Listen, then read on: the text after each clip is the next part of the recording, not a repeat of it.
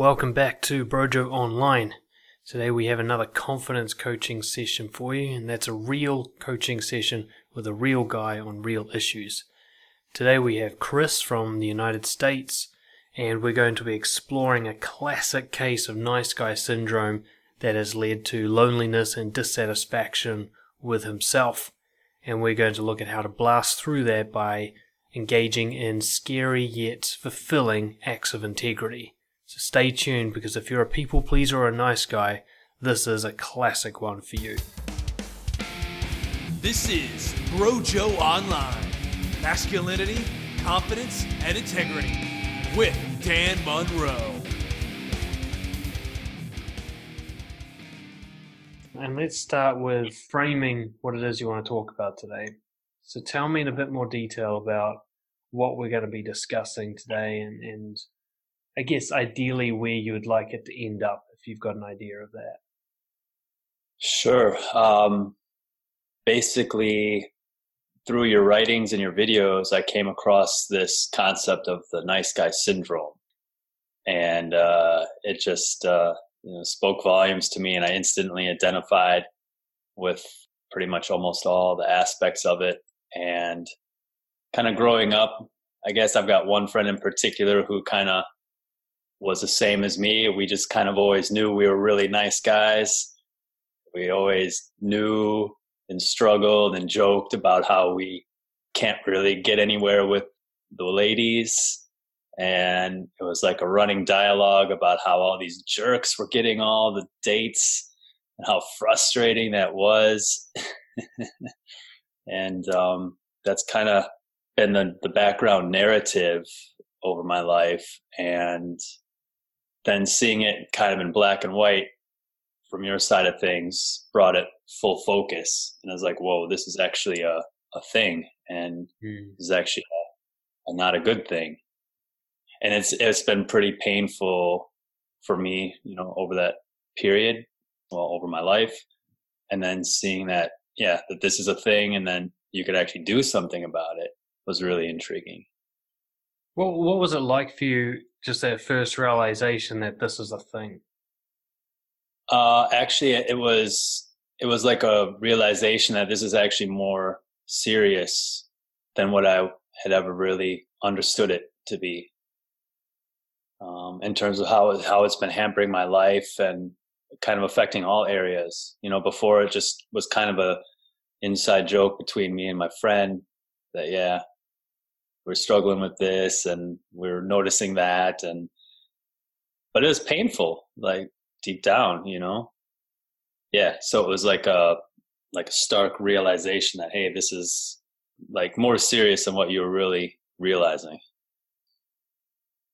So similar to my experience with it. I mean, I had the friend as well, me and the friend, and our inside joke about how we sucked with girls and kind of self-deprecating humor around that. And support of each other, at least you're not dying alone. But also, it wasn't, I already knew it was serious by the time I found out. What I didn't realize was how much it affected every single area of my life. So I knew like this is causing me some issues with girls. I can see that me being too nice is somehow a barrier. It didn't make sense to me at the time. But no, for me, the big wake-up call was like, holy shit, every single thing that I do in any form socially is affected by this. This goes far beyond the attractive girls. It goes to everything. So that was a pretty brutal wake-up call for me. What I've learned since then, obviously, is a fair bit, but is that it's not the same for every guy. Every nice guy has a slightly different version. They have a lot of overlap, things that they have in common.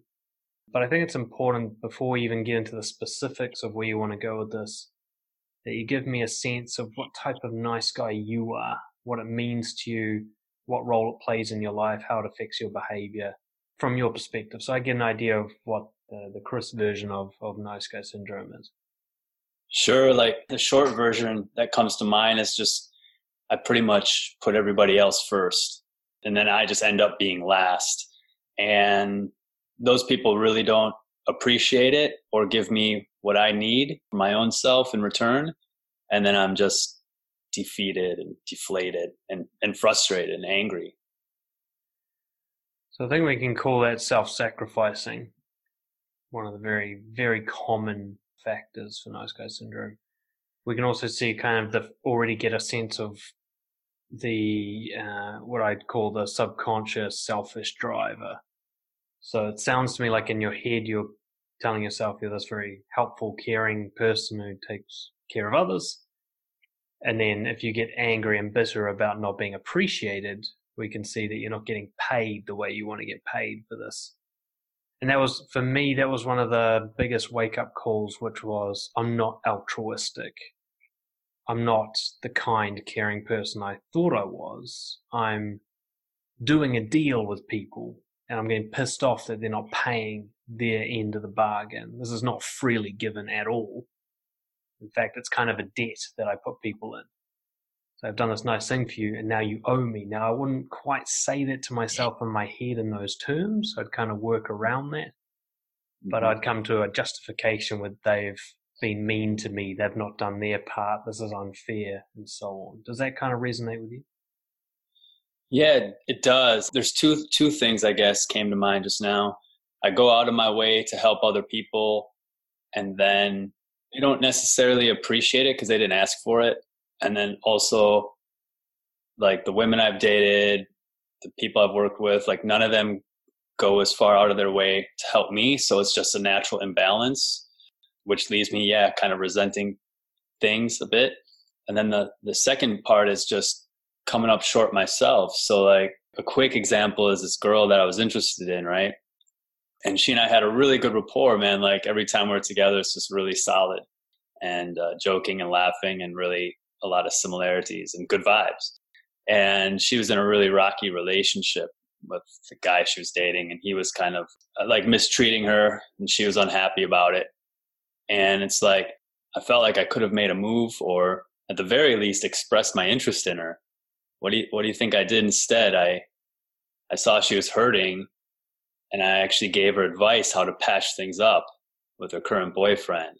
And I was just like, I can't believe I just did this. You're not the first one to do that. Oh, that was probably like the lowest point, because that was even after I had started seeing your videos on this topic. And it's like, I still couldn't help myself. Even in the moment, I was like, don't say it, don't say it. Oh, you said it. So those are the two ways that it really gets me down is, one, people not being able to reciprocate because no one else sacrifices themselves as much as I do. And then the second one is just my own kind of coming in last because I've put everyone first. So one part of this is you've kind of set up a system where you can only lose. And you've also, there sounds like there's a compulsivity to this. So you can actually watch yourself doing this and feel helpless to stop it happening. In that case, I did. Yeah.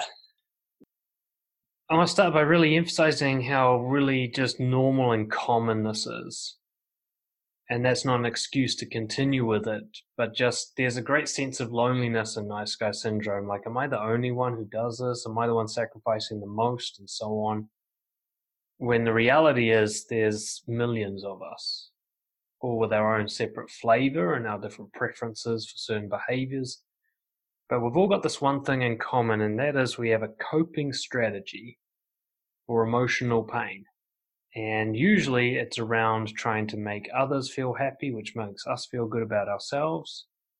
And we've got, like, this coping mechanism is essentially a strategy to make that happen. So it sounds to me like your self-sacrifice is your strategy.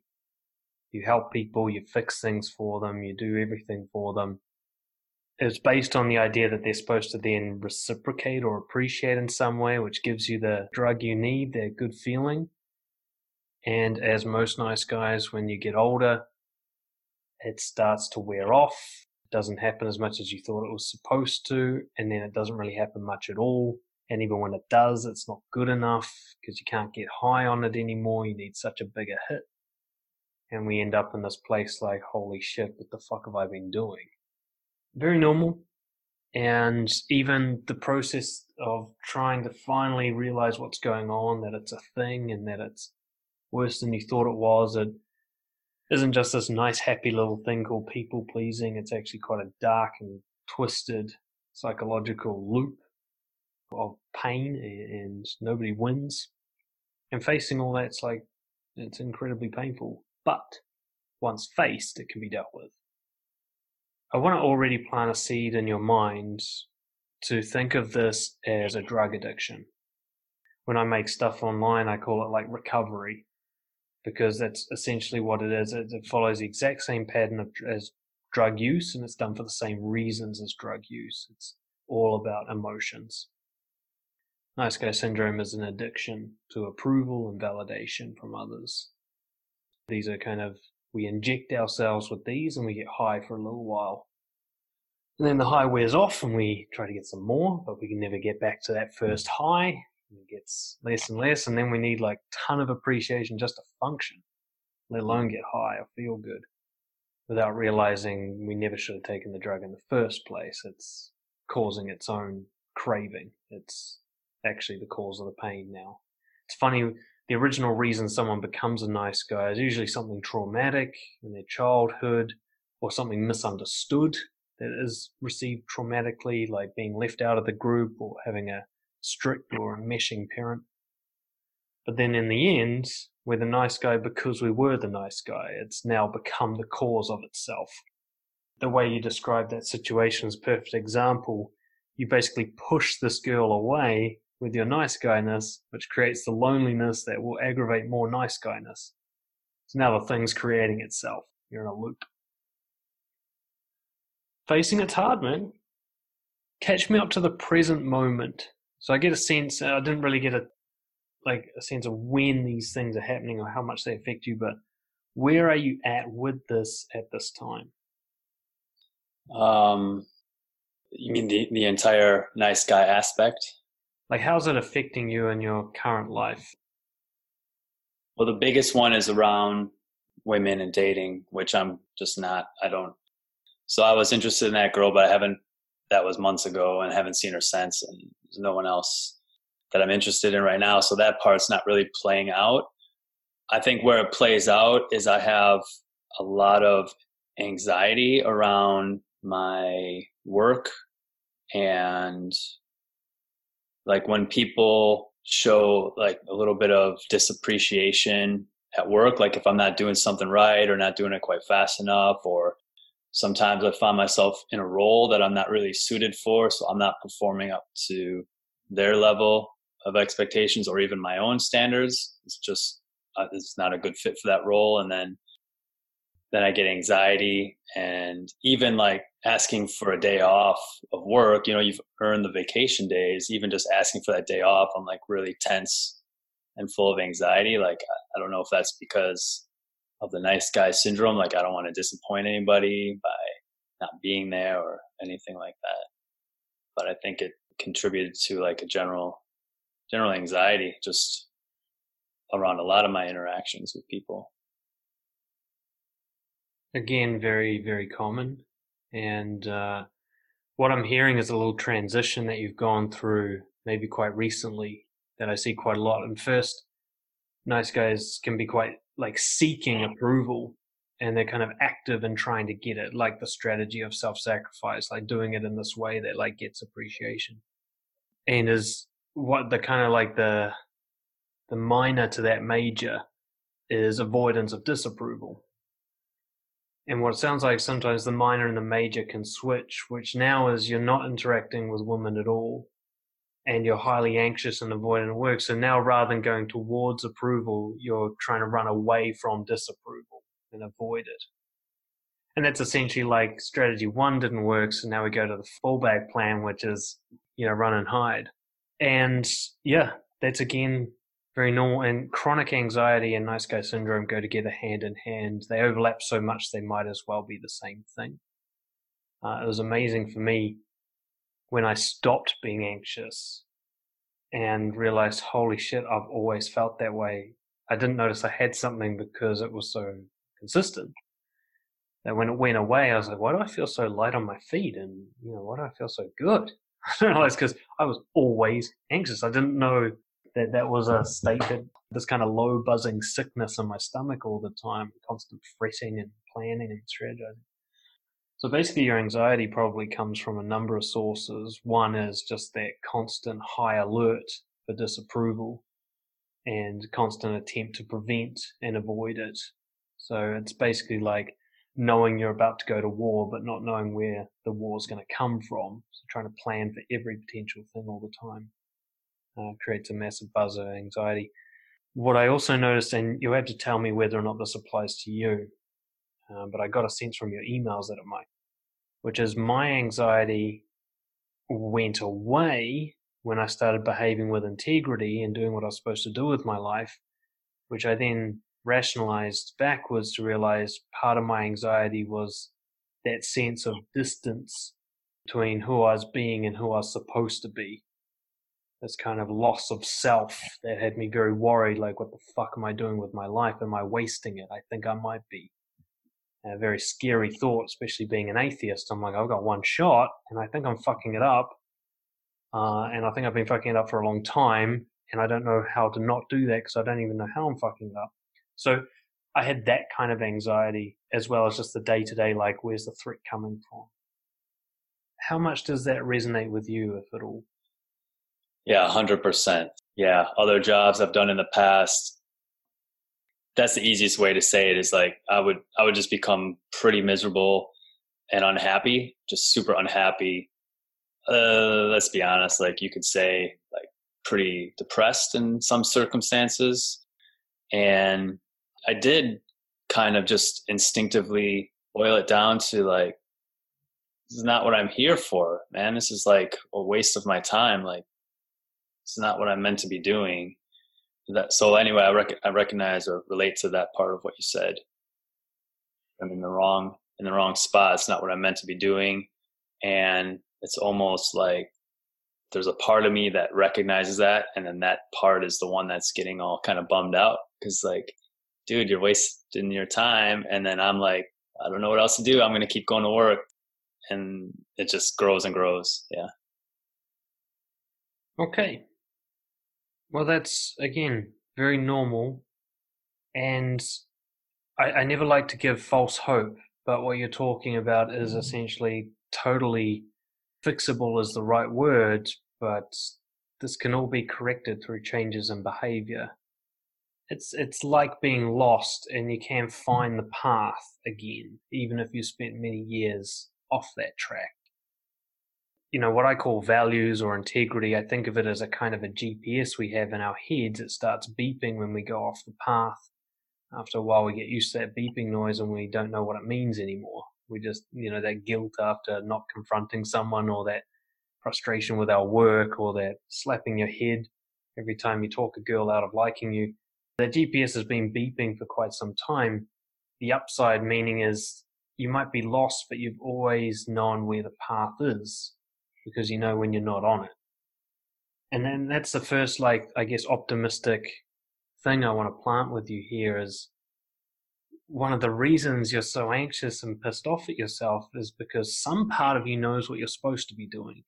It has a comparative measure. It must do. If it watches you talk to a girl and goes, oh, I can't believe you said that, then it knows what you were supposed to say. Or at least it has the gist. It knows that wasn't it. And so that's a good place to be, because I remember a time in my nice guyness where the GPS was silent. I didn't even realize something was wrong. So I was getting so much validation and approval from people, especially in my late teens, early 20s was when I was kind of riding the high and didn't realize I was slowly getting separated from myself and I was going to crash and burn later on. But I was getting lots of laughs and lots of what looked like love and so on. But you're hearing the beep pretty loudly now. I want you to just realize that that's in you. I don't know what that is, but you do. Part of you does. So you're not like rudderless here. You've actually got an inbuilt guidance system, and it's asking you to do things. It's telling you not to do things, and it's what I call simple but not easy. The changes you're looking for are as simple as obeying that guidance system, but that is not an easy thing to do. To obey that guidance system will require facing huge amounts of confusion and fear It'll require pissing people off and getting their disapproval, being so-called rejected by them. It'll require feelings like embarrassment and loss and anger. It'll require all of those things that you've been avoiding. Just like getting off a drug requires you to feel your feelings again, that's essentially the same thing that's going to happen here. That guidance system is going to take you on track, but it hurts to get back on track. How do you feel about that prospect where you're going to have to kind of pay to get back on track? Like, it's going to hurt emotionally to do so. Without censoring my thoughts, my initial just gut feeling is, couldn't be any more painful than what I've been going through. So it is scary, a little bit daunting maybe, but that's my initial thought, is like, it couldn't be any worse than what I've been through.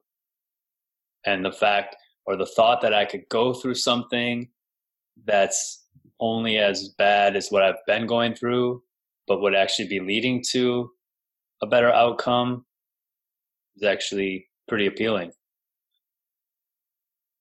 Someone has to be there for this to actually work.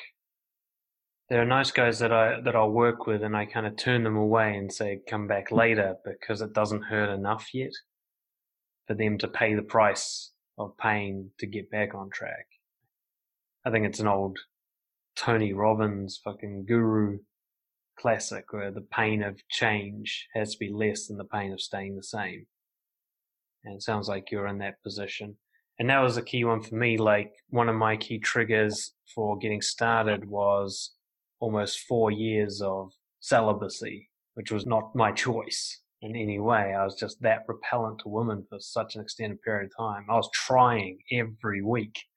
That's 200 plus weeks. It did not work. And that hurt enough where I'm like, there's nothing worse than this. There's nothing worse than being completely unlovable. I'll do anything. I'll fucking humiliate myself if I have to, because it won't be as bad. But it's a different kind of pain. The kind of pain to get back on track is short and sharp.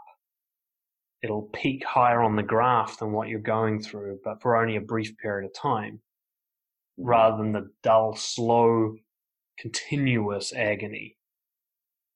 Being a nice guy is like walking with stones in your shoes, and then breaking out of it is like getting punched in the face.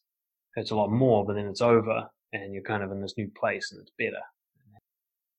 I don't know if that's the best analogy, but I don't like to bullshit people. There's no like smooth way out of this. It was trying to be smooth that got you into this problem in the first place. The solution to nice guy syndrome is actually to embrace and run into suffering, to see it for the illusion it is, rather than constantly backing away right at the edge, backing away from a rejection, backing away from disapproval, backing away from embarrassing yourself. It was like, if you could just push through that little cloud of emotion, on the other side is where you want to be. It's right fucking there. It's really frustrating once you get through it and you go, is that all I had to do? Holy shit, that's nowhere near as bad as 10 years, 20 years I've been avoiding that feeling. It's nothing. But your brain's not going to say that when you try to do it. Your brain's going to go, no, fuck that. It's not worth it. It's too scary. Your heart's going to pound and your face will go red and hot, and it'll be like, this is surely something I shouldn't do. But they're just feelings. They're kind of, I call them misfires. They're going off like you're in major danger when you're really not. They don't go off in the real danger, which is the nice guy syndrome. And that's when you're really putting yourself at risk. If you're avoiding disapproval and you're kind of in some sort of unconscious way staying away from women, whatever excuses you give yourself, now's not the right time and so on, it tells me that that's where the pain has to occur. That's where the walls are that need to be broken through.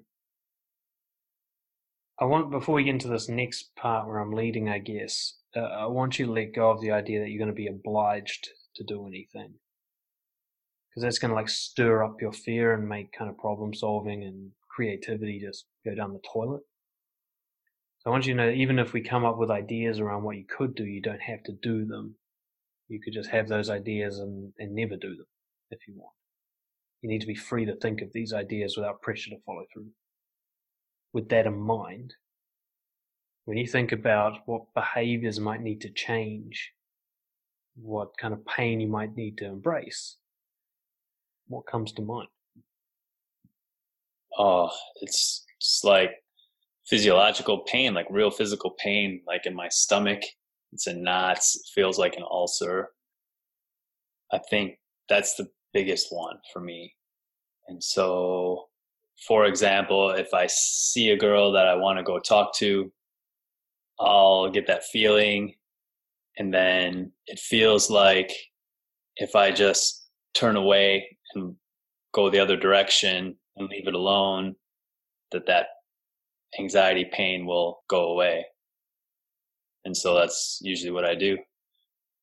And then also, I haven't been super strong in the attracting women area all my whole life. So I don't know. I've often got just bad responses from them. So that's actually painful too, to sit there and deal with that in the moment.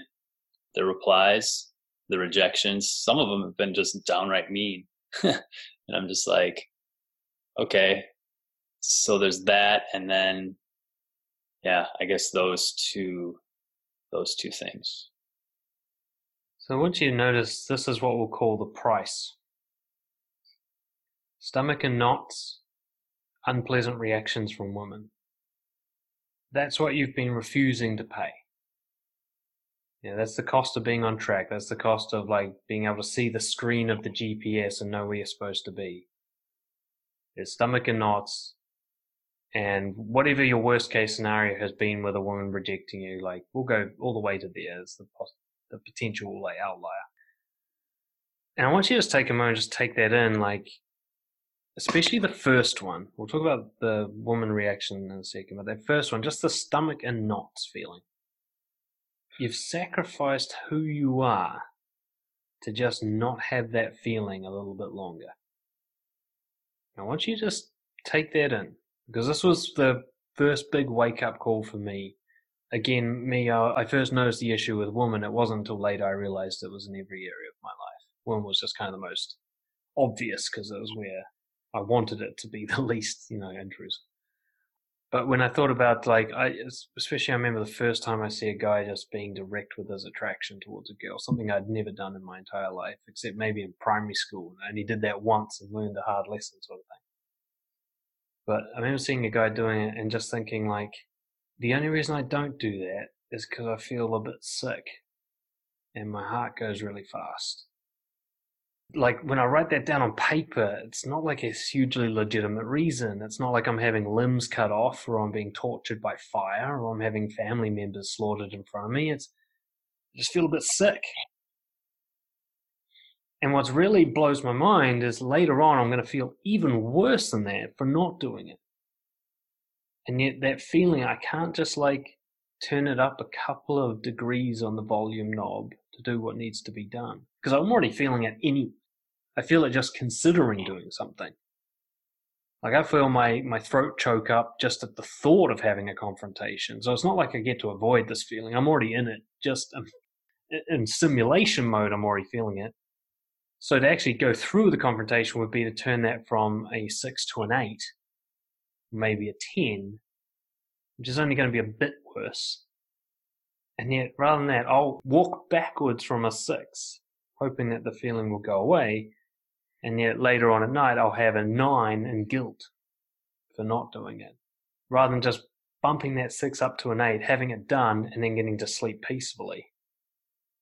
There's a kind of quantifiable logic error being made here. What are your thoughts on that?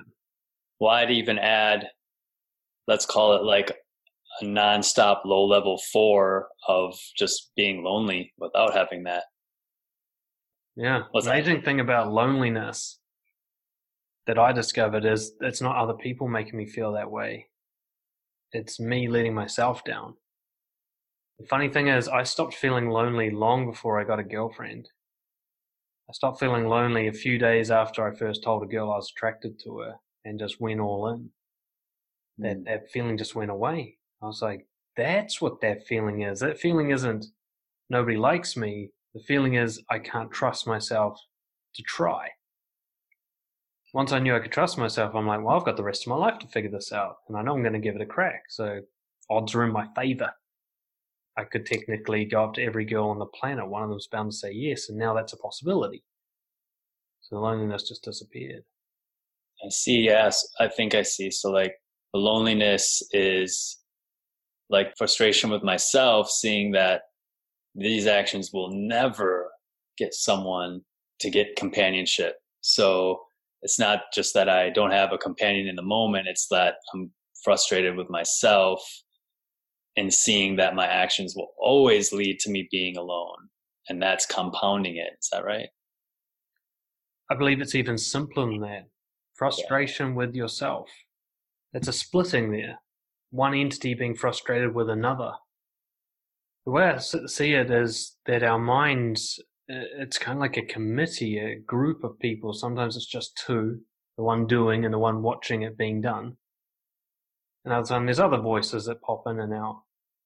But loneliness is when those things turn their back on each other, when they judge each other and criticize each other, when the you inside hates the you outside. The reason I know this basically to be a fact is because I've felt lonely in the presence of people who love me. And I've also felt an absence of loneliness while all by myself. So this isn't a proximity to people who like me thing, or otherwise it wouldn't have those inconsistencies. If loneliness was about other people, then every time someone liked me, I'd never feel lonely. Every time I was alone, I'd feel lonely. But that's not the case at all. I can already guess for you, you've been in situations surrounded by people that you consider friends and still felt lonely. And you'll notice that in those moments, the voice inside your head is critical, discouraging, contemptible, when the you inside doesn't like the other one. And closing that gap has nothing to do with other people. It comes from doing the things that you'll be proud of, where the one in you likes the one out you and respects him and admires what he does. I like this idea of closing the gap. Well, not only do I mean this, it's important for you to hear the power in this. This doesn't require anything from other people. They barely need to exist for you to accomplish this. You're not lonely because you don't have a girlfriend. You're lonely because you didn't go up to the last one and say hi. That doesn't mean because then she would have liked you. It's because then you would have liked you. When you walked away from her, it was really you walking away from you and what you wanted. And that's where the gap occurred. Because for you to like yourself, you have to pay that price. Stomach in knots. Somebody rejecting you. Somebody confronting you. Somebody at your work not liking what you did. Whatever. That's the price for you on the inside to go, well done. You did what you're supposed to. I like you now. I've had that feeling. Yep. What came to mind then? Like what's given you that feeling before? Oh, there's been times where I did approach the woman, lots of times actually. And even if she says no, at the end, I just feel this little bit of a buzz, as I'm walking away, like, yes. That's the feeling of being hugged by yourself, getting a high five from yourself. Yeah. That's how powerful you are. You can create that feeling pretty much any time of the day. You just have to know what the thing you need to do is. One of the things I don't like about the modern self-help movement is this kind of vague bullshit about self-acceptance. You just got to love yourself. This idea you can somehow just look in the mirror and go, yeah, I like you now. It's like, no, you got to earn it.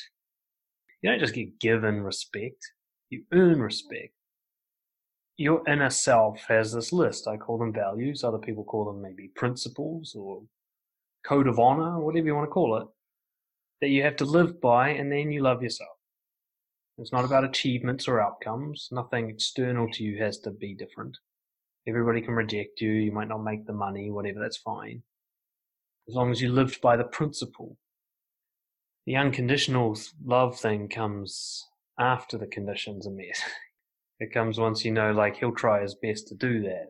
Then I'll let him off for the little failures. That's really interesting because I've had a lot of people talk about this. It seems like a recent thing, like love yourself, and I never really knew what they were talking about, and it just never really gelled with me. Like, how does this work? But yeah, it didn't make any sense to me really. Well, one way to look at it is it's you look at reasons why you might not love someone else. That's how I figured out what my values are. You know, if someone lies to me and deceives me, I don't like them anymore. So honesty must be one of my values.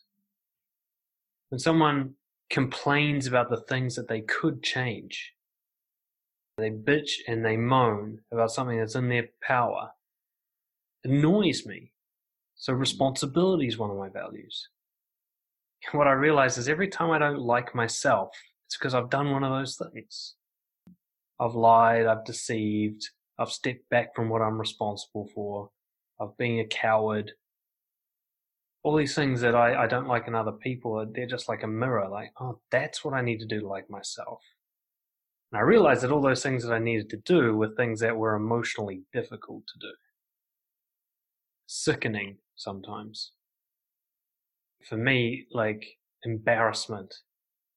For me, it feels like hot acid going through my like whole torso. I call it the acid flush. It's really nauseating, and just like I heat up immediately and become super sensitive. It's a high price to pay, but on the other side of that is that, yes, I did it. But I'd always step back from that feeling. There's so many times where I need to step forward in that feeling. Confrontation, you know, that hot, like panicky, adrenaline pumping, knee shaking, like, holy shit, I might get punched in the face or something. I don't know what's going to happen. You know, every time I step back from that, I'd just be like vibrating for the rest of the day, just loathing myself, but kind of helpless. Like, I can't think of anything else I could have done. Not realizing that actually stepping into the confrontation was an option. I just would have lost, that's all. But that would have been fine. Losing's not a problem. It's stepping back that's a problem. When you talk about women and dating and even your career, I think I get a sense of one of the common dilemmas for a nice guy, which is your brain demands results before reward. It says, like, you have to do well with women. You have to have a successful career, and whatever that means to you, these very quantifiable, often quite materialistic standards. And that can be a dilemma for valued living, because you're like, well, what's the point of being courageous if it won't work? That little conversation we talk to ourselves before we decide not to go and talk to the girl we like. Little thing, well, she's probably got a boyfriend, so even if you were brave, she's just going to say no, like, why not just go get, like, a nice comforting chocolate bar instead and everybody wins kind of thing. It uses, like, the it has to work thing as a criteria for doing it. Does that resonate with you? Oh, yeah. That's really interesting, actually. Just thinking I'm putting all my emphasis on wanting external rewards. So, like, had a career that made much higher than average salary, like all my financial needs were met, but inside was dying, essentially. Be too dramatic, but whatever I felt allows me to say that I felt like I was dying inside, you know. And then same thing with the women, approaching the women, putting too much emphasis and hope on an external result, which is them saying yes or whatever, versus thinking about the internal benefit I would gain by even just being able to walk away with that feeling of, yes, I did it, you know, even if they say no, I still walk away smiling usually because I'm just glad I did it for a change, you know? So actually, I don't know, that could be huge. Just let go of, I guess, quest for money career-wise. I mean, you still have to have it, but do you know what I mean? Not overly emphasizing it, but thinking more about the internal rewards of doing something I'm drawn to do. And that would even cover approaching a girl. Like, she's attractive and I'm drawn to her to go talk to her. Sometimes my brain just goes crazy and looks ahead to the future, and it's drawn to this kind of potential future I can see in her because of her qualities. You know, I like with that girl I liked, I could see us spending time together and doing things that I'm interested in, because she seemed like she was interested in him, and she seemed like she had a great character, and that we'd have just, you know, a great existence together. Yeah. So yeah, so looking more to the internal than the external, I think, would be a great shift in my focus. One way to look at it is it's not really black and white as much as it is a hierarchy. And at the moment, integrity is way down the bottom of that pyramid. And at the top is probably emotional comfort, in the moment emotional comfort, even though that's actually being sacrificed. Followed by, say, approval from others or wealth or whatever. And that's kind of the priority system. What I'm suggesting is the cure to nice guy syndrome is simply that integrity is put at the top. Doesn't mean you're not allowed the other stuff. It means the other stuff is not allowed at the cost of integrity. So you're allowed to form a relationship with a woman, but not if it means you have to be dishonest. Not if it means that, you know, she encourages cowardice or whatever it is that you don't value. Partly biased by my own values as I give these examples, but I'm also throwing out there ones that I'm hearing from you. For example, if you hate yourself for backing away from the scary thing, well, that's cowardice. So if you hate cowardice, you probably value courage. And if not speaking your mind to someone bothers you, then honesty is probably something you value, or perhaps assertiveness or whatever. Plus, I've found that nice guys who suffer from nice guy syndrome, it's typically the same values that they're sacrificing that they wish they had. And then once they live by them, they're like, fuck yeah, they feel that power. Like, finally, I'm in control of this body. Like, I can do what I want finally.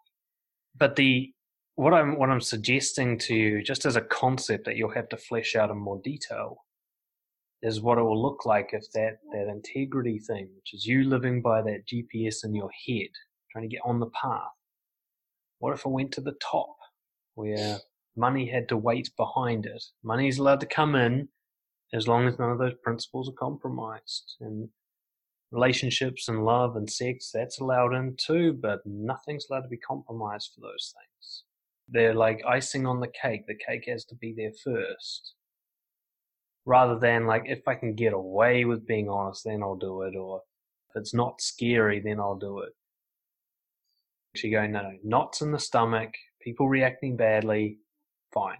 I'll pay that price to put that thing at the top of the pyramid as often as I possibly can. Yeah, it feels good and it feels scary, right? Like, especially with the work thing, I know that I can do a particular job and make more money than I need to survive, which is a good thing. But it's not at all aligned with my values. It's not like it's amoral. It's just it has nothing to do with what I would ultimately want to be doing with my time on earth, and my drive to, you know, be of service is in a much different area. So it feels good to walk more in alignment with like who I feel I am inside, but it's also scary because I can't see how that will be financially viable. Does that make sense? Yeah. So I can carry on walking kind of contrary to my values professionally and not have to worry about money, but actually be really kind of like, you know, dying inside, so to speak.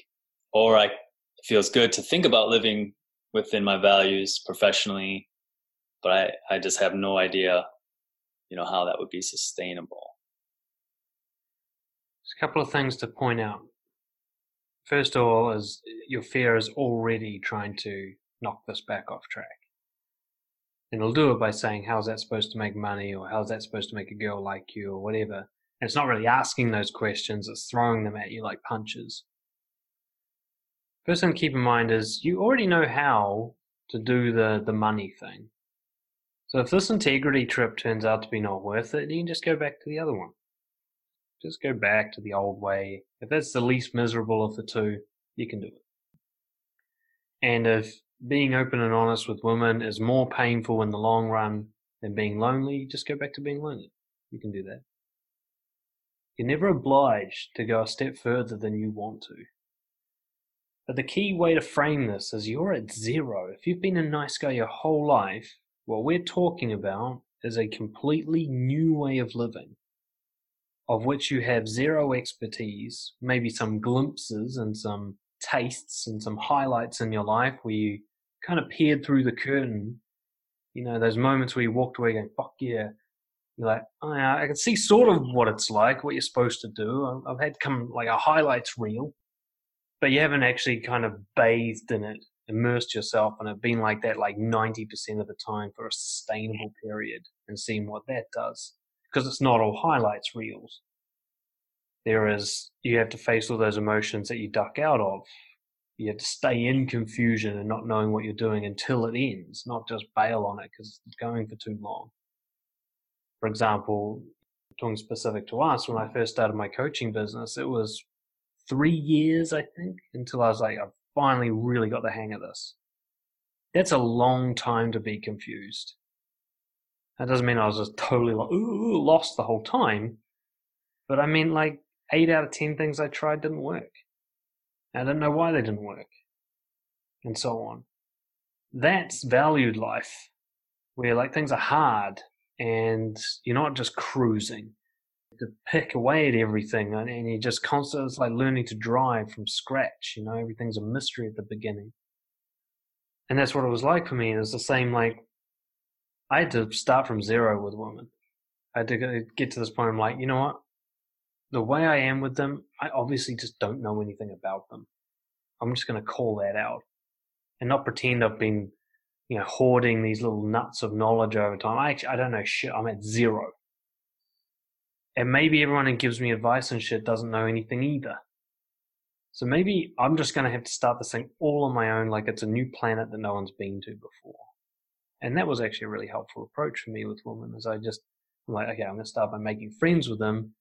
Are they actually the alien species that I make them out to be, or are they more human than I give them credit for? And of course, 5 years of that led to the realization where I just see them as people, which completely transformed my dating life. Suddenly I'm not anxious for their approval anymore. And I don't see them as like the key holders, you know, as holding on to them, my happiness anymore. They're just people walking around. And once I saw them as that, forming relationships with them became effortless, because it is actually effortless. I was the one making it hard. So you're at this position where you're standing at this marker called zero with a list of bullet points from your life of glimpses you've had as to where this might be going, and really nothing more, something that you're probably going to throw away later because it wasn't really accurate. Or you've got this other path that you've been before, you know how it goes, you know how to do it, you know what it feels like to do it. It sucks, and that's the reason you've been considering this new one. But if you ever want to go back there, you've already mapped this one out. You can go back anytime you want. The only thing you need to know is what is the next thing you're going to do. It's actually one of the key elements to breaking this pathway down into a manageable thing rather than this big, overwhelming, threatening unknown. Is what would a little bit more integrity than usual look like, say, tomorrow? What's the answer to that question? The only example I can think of at the moment is like, my current work is just giving me a lot of anxiety, and it's a bit drastic, but like almost to just tell them, say, look, I'm feeling really anxious about this role and I'm not sure it's a good fit. So you don't even need to quit. You could just say, I'm feeling anxious about the role. Can we talk about it? And you're already taking a step down that path now. And that's it. You can take that one step and go, oh, no, fuck this. I don't want to do it anymore. And that's fine. Or you take that one step, and after you've taken it, go, well, what would the next one be? You don't have to answer that question until the first one's been done. Mm. And you basically just kind of create the path as you go. Maybe it means I should do this next and then this. You'll never have to take a risk bigger than what you want to. But you'll always have to take risks, because that's the key difference.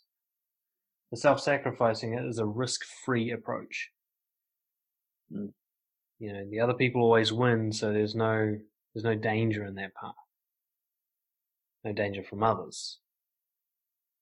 But of course, we always have to pay somewhere, and you've been paying internally for those risk-free strategies. So now we're going to switch that around. You're going to do what's right for you internally, but it's going to create external risks. At least you'll think it will. Reality might show you something different as time plays out. But your mind will definitely go, this is 100% risky, I know it, even when it's wrong.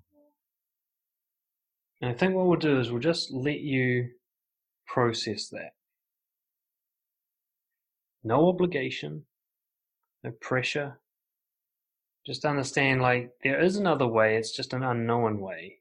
And your flashlight only goes a little distance in the future. You have to actually walk to see more of it, which means you have to do these uncomfortable things and like earn your way down the path, to even just to figure out that it's a dead end, if that's the case.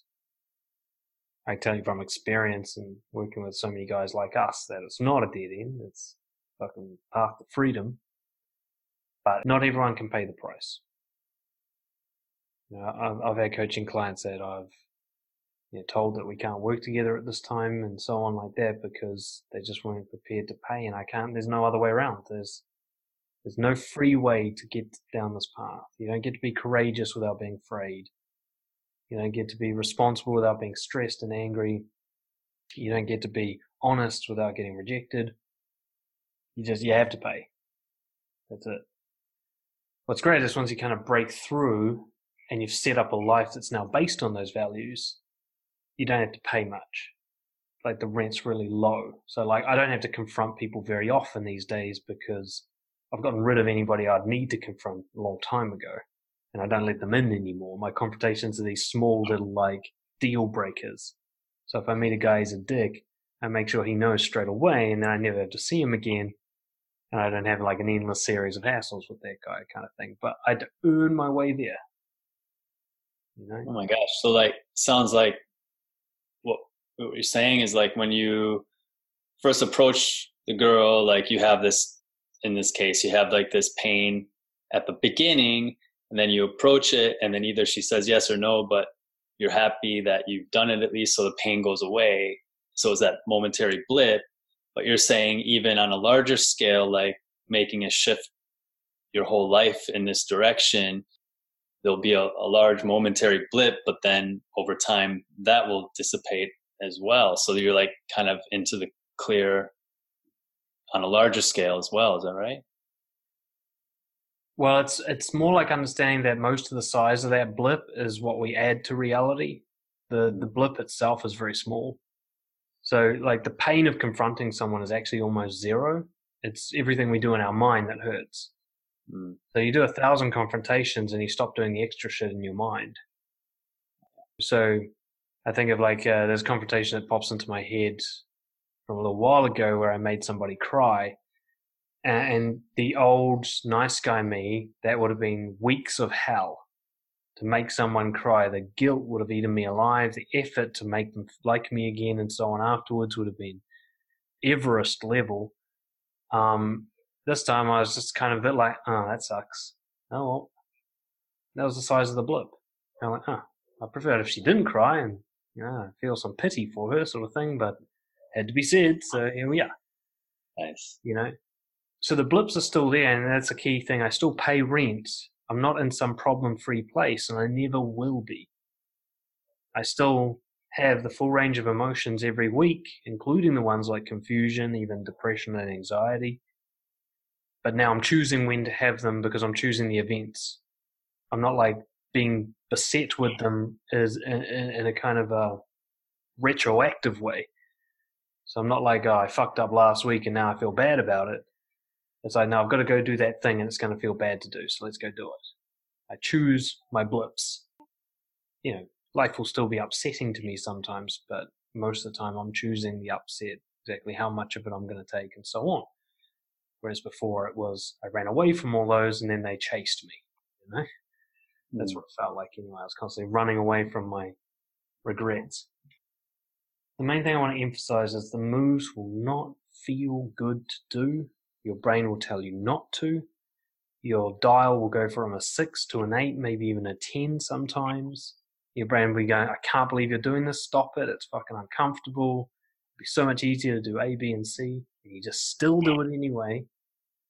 And then afterwards, you like go, oh, it's done. That's when the reward comes. Not before, but after. The relief and the pride come after you've earned it. Respect. And you just try and stack those up, basically. The great thing is you don't have to stop being nice. You just, if you're going to be nice now, it's going to be done for the right reasons. It's going to be done without needing appreciation. It'll be done even if nobody notices you do it. You'll be doing it because it's the right thing to do rather than to get something. You don't have to stop being an asshole. That'd just be a different form of insecure. But I think the big one that hit home for me was realizing I'd never really been that nice because it always came at a price. Nice with a price isn't nice. It's like a service-based business. I'm selling nice, except you don't know I'm selling. You just end up in debt. So it's been amazing for me now. I'm so much more assertive and confrontational than I ever was, but I'm genuinely much nicer now than I ever was. When I do a good deed for someone, I can change their life, and they might not even know I did it now, rather than the petty little things I used to do to try and make people laugh or like me. That wasn't really niceness at all. So let's kind of sum this up.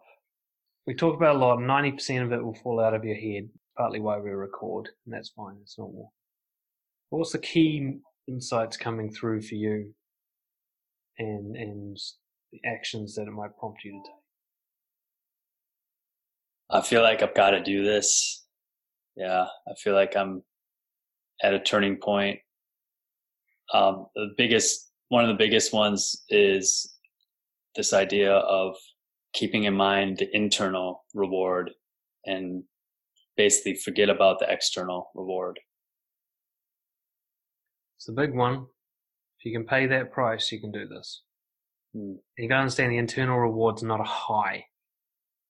It's not like the external reward of some pretty girl agreeing to have sex with you and that big dopamine rush. It's not like that. You're going to go from drug taking, those highs, to a much deeper, mellow, satisfying feeling of like, I'm being who I should be. It's not a spike on the high graph, but it's more like a steady increase of confidence. It's like getting fit and healthy the proper way rather than just taking dietary pills and dropping like 10 kgs in a week. You know, it's about slowly building up strength and power and fitness and just kind of gradually feeling that power increase. Yeah, I like it. Yeah, to me it sounds like the benefits, you know, far outweigh the pain of getting there. Well, next comes the test. There's no one who can make you do it, man. You'll just have to choose a moment and break the rules that you usually follow and feel what you usually avoid feeling. And you don't have to do it for long. You can bail on it as soon as it started if you want to, because anything's more than what you used to do. Everything's progress. You don't have to stay in there as the girl yells at you to go away. You can just go, okay, sorry, walk off. Because going up to her was huge. You tell your boss, oh, I'm a bit anxious about my job. He's like, what the fuck? And has a big reaction you didn't expect. And you go, you know, we'll talk about it later. It's fine. You can back down, you know, if you hit your limit, as long as you realize you actually tried to hit your limit. You know, you actually tried to find the edge rather than staying way close to the safe center. You know? There's no pressure to climb Mount Everest on your first trip. Just some steps, any, and you build them up, and it's a cumulative process. You know, I didn't go from nice guy to something else overnight. It was more like collecting drops in a bucket until the bucket was full. A lot of pain, but definitely do it again. In fact, I still pay with pain these days, you know, to maintain myself. All right, shall we wrap it up there for today? Yeah, that's really good, Dan. Thank you for that. Well, I appreciate you being honest with me, man. That's one of the key things to recovery. Is you have to be at least honest with yourself.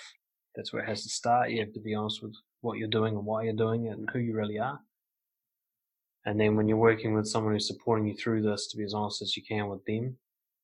And then the honesty with other people who are more unsafe, that can be built up. But you got to start with a foundation. So I appreciate you opening up to me. I know how hard that is because I've had to go through that myself. But you know enough now, if you can take the actions, you've got the whole recipe. You can endure those actions for the time, however long it takes to endure them, until you kind of get on track and stay on track. And then it's just a matter of just staying on, which is so much easier than getting on. Once you get on, just like I call the transition, then maintenance is just required to stay within the edges. But finding that track again is really hard. So I definitely respect you for looking into it, and I'll admire you when you take your actions. I know what you have to pay and how much it sucks, but the power's in your hands now. Awesome. Thank you. No worries.